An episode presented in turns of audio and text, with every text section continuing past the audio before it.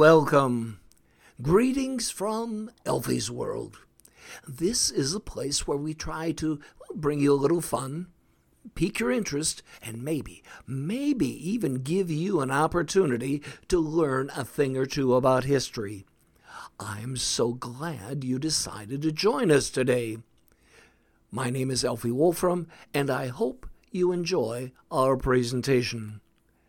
Today, we'll be presenting another program from our collection of stories entitled Elfie's Amazing But True Tales. Now, these are true stories, which have often either been, maybe totally overlooked, or sometimes not given quite the attention they deserve by the gurus of history.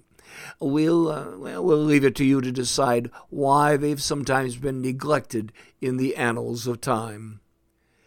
This is program number 1 in our weekly series, and it is entitled Turning the Tide of War. So, kick back, relax, and enjoy. The spring of 1863 was a dark time for President Abraham Lincoln and the forces of the Union armies. They had lost battle after battle to the Confederate forces of the South. The most recent loss of General Fighting Joe Hooker was due to his hesitation in giving aggressive military orders, which proved to be especially humiliating in defeat. Because of his inaction, the Southern troops, once more under the command of General Robert E. Lee, were able to once again snatch victory from the jaws of defeat. It would become known as the Battle of Chancellorsville. With this win over General Hooker at Chancellorsville, General Robert E. Lee and the Southern troops were even more emboldened than ever. Everyone knew General Lee and his troops were on the march north. What was not known was Lee's exact location, how many men he had, and what direction he was headed. It was feared Washington, D.C. itself may be their next target.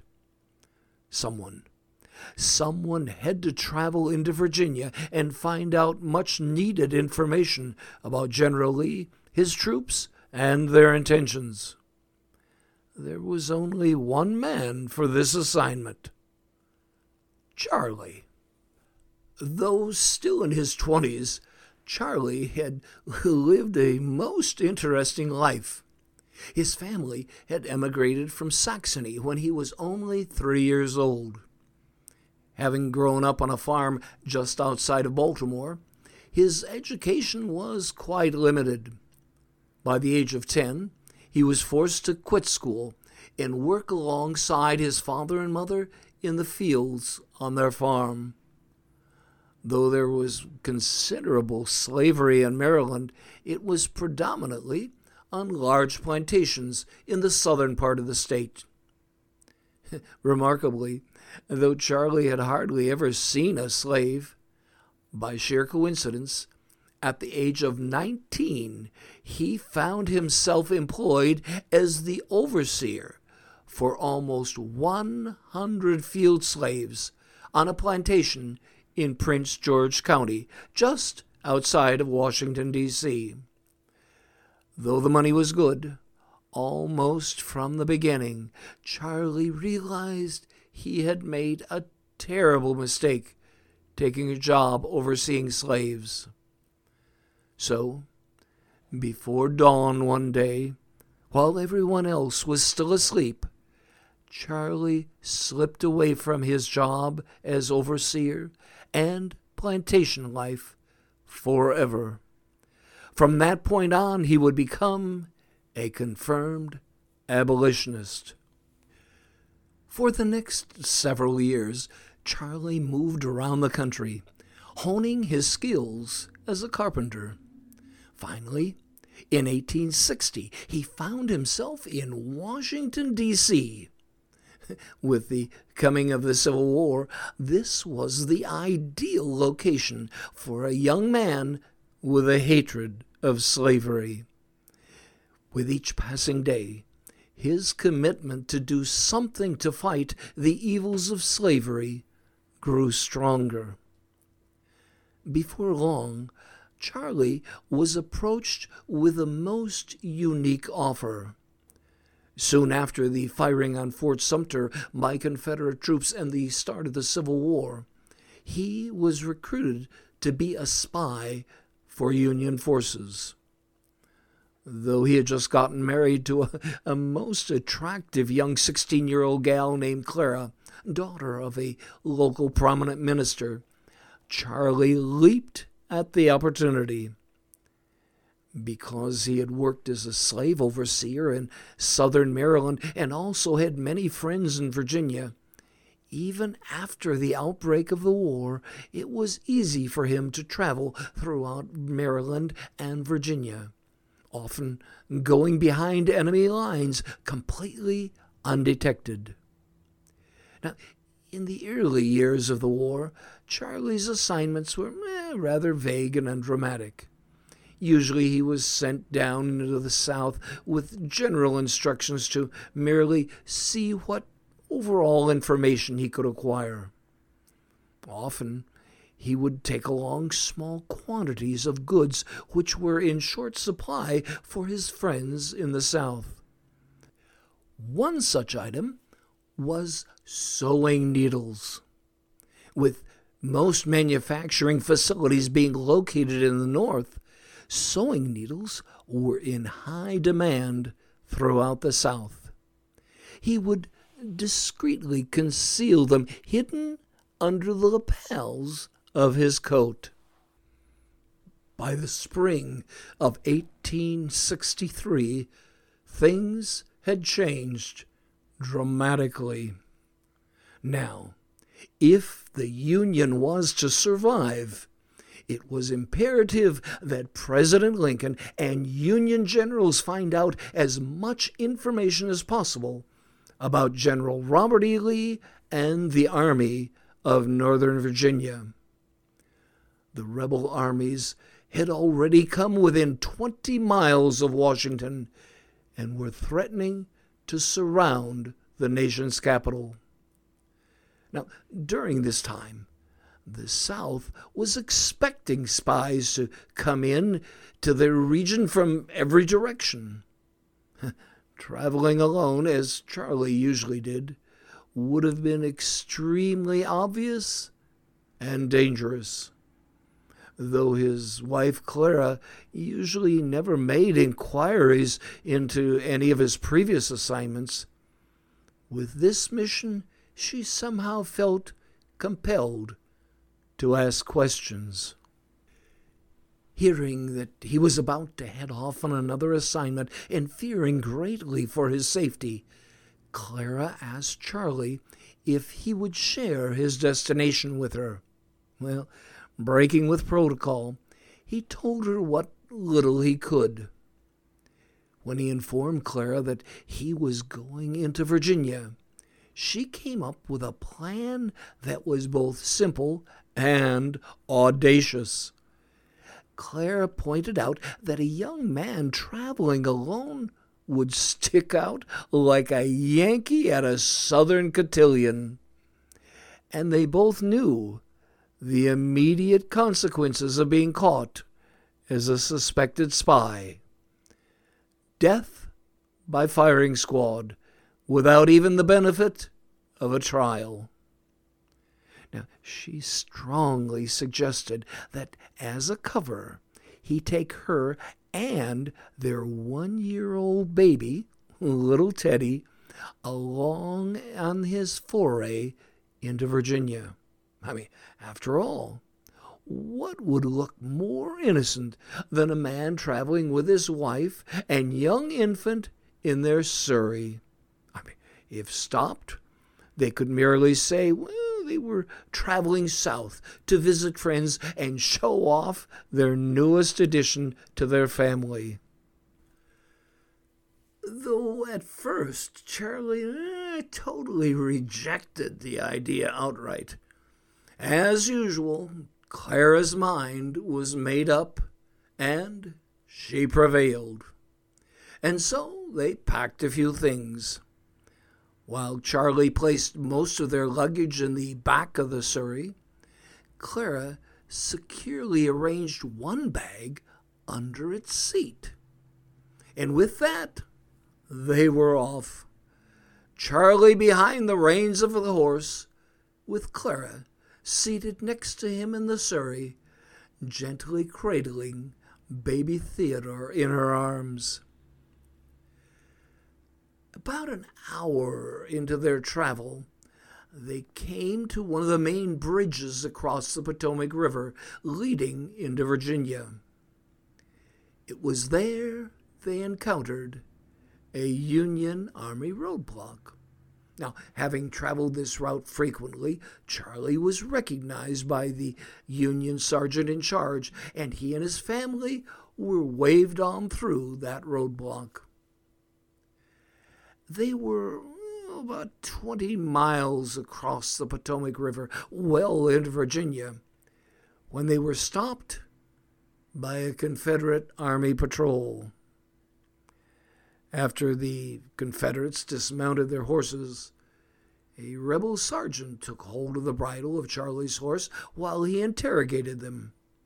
He asked them routine questions such as who they were and where they were going.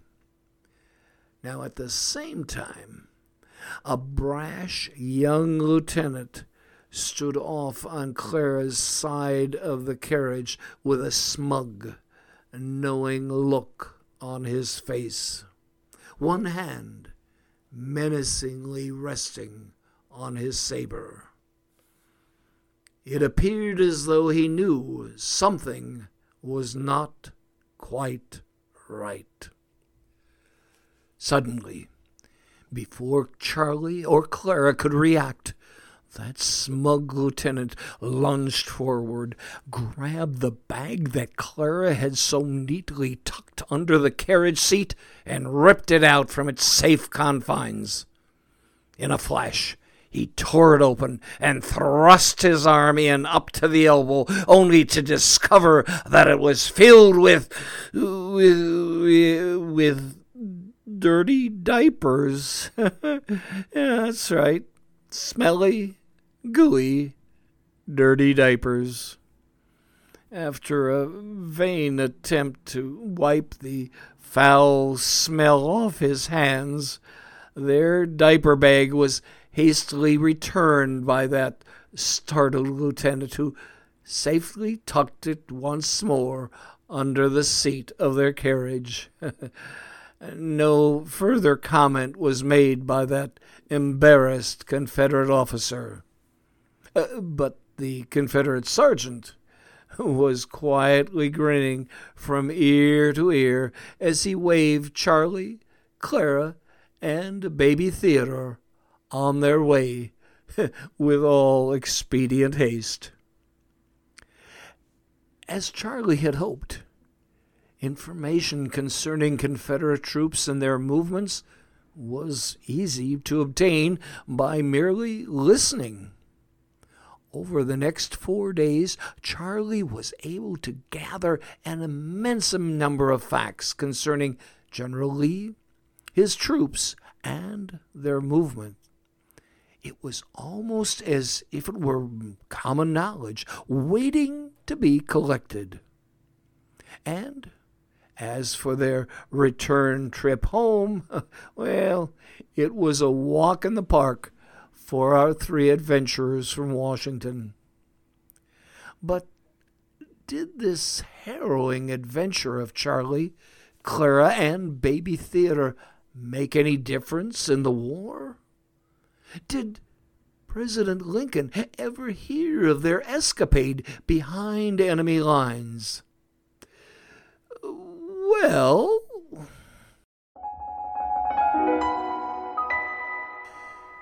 when Charlie, Clara, and baby Theodore finally returned to Washington, Charlie immediately reported to his contact. He related the information concerning Confederate troop movements, but neglected to mention the incident of the baby diaper bag, feeling it was not of any military significance. Only a month after the return of Charlie and his family from Virginia, General George G. Meade, commander of the Union forces, was to go into battle against Robert E. Lee and the Army of Northern Virginia, just outside a little town called Gettysburg, Pennsylvania. Now, we will never know for certain what part, if any, of that trip which Charlie, Clara, and baby Theodore took to Virginia may have played in the outcome of that impending battle and ultimately the war. We will only know one thing. In early July of 1863, General Meade would deliver to President Lincoln one of the first major victories the North would experience during the Civil War. It would be the turning point in that war. During this time, Clara worked making hats for some of the most prominent ladies in Washington, D.C., at a local hat shop named Miss Lucy's Hats. Interestingly, a few days after their return, while Clara was working at Miss Lucy's, of all people, who should come into the store but Mrs. Mary Todd Lincoln, the wife of the President of the United States. Now, Clara had made hats for Mrs. Lincoln in the past and knew her quite well. Without mentioning any of the military details of the mission, Clara immediately related to Mrs. Lincoln the story of the Confederate roadblock and the baby diaper bag. That evening, after dinner, Mrs. Lincoln apparently related the story to President Lincoln. It was said that upon hearing the story of the Confederate lieutenant and the diaper bag, the president was reported to have slapped his thigh, gave out a laugh you could have heard across the Potomac, and said, "Ha ha, well, I'll be damned. That's the first time during this entire war that a Yankee's been able to crap on a Confederate." I'm not certain that the president used the word crap, but it is nice to know that a baby's dirty diapers lifted the spirits of the President of the United States during his hour of need. Yes, this indeed seems to be a most improbable tale. However, there are two reasons why I am certain this story is true. First, in the spirit of full disclosure, I should point out that Charlie's last name was Wolfram. That's right. Charlie Wolfram was my great-grandfather. As a child, my own grandfather told me this story of his oldest brother many times, and of that Confederate patrol and the bag of dirty diapers. Also, in 1952, when I was a mere lad of 10 years old, my grandfather took me to Iowa to attend the 90th birthday party of that same Reverend Theodore Wolfram. During the celebration, Reverend Wolfram, a.k.a. Baby Theodore, personally told this story, which I still have recorded on tape. So, there you have it. The dramatic tale of how a bag of dirty diapers may have helped to win the war for President Lincoln and the Union cause. What more can be said except here is a saga of the Civil War that can only be described as amazing and odoriferously true. Thank you so much for joining us today. This has been program number 1, Turning the Tide of War, in our weekly series entitled Elfie's Amazing But True Tales. Now, each week we will be presenting for your enjoyment and edification a brand new audio story from our collection of amazing but true tales from history. Now, some of these stories come from our book entitled Elfie's Amazing But True Tales of American History and More. As a listener to this program, you are entitled to purchase autographed copies of our original book, Elfie's Amazing But True Tales of American History and More, at half the publisher's list price of $13.95, or a mere $7 per book, and that includes shipping and handling. For more information, merely go to Elfiesworld.com. That's Elfysworld,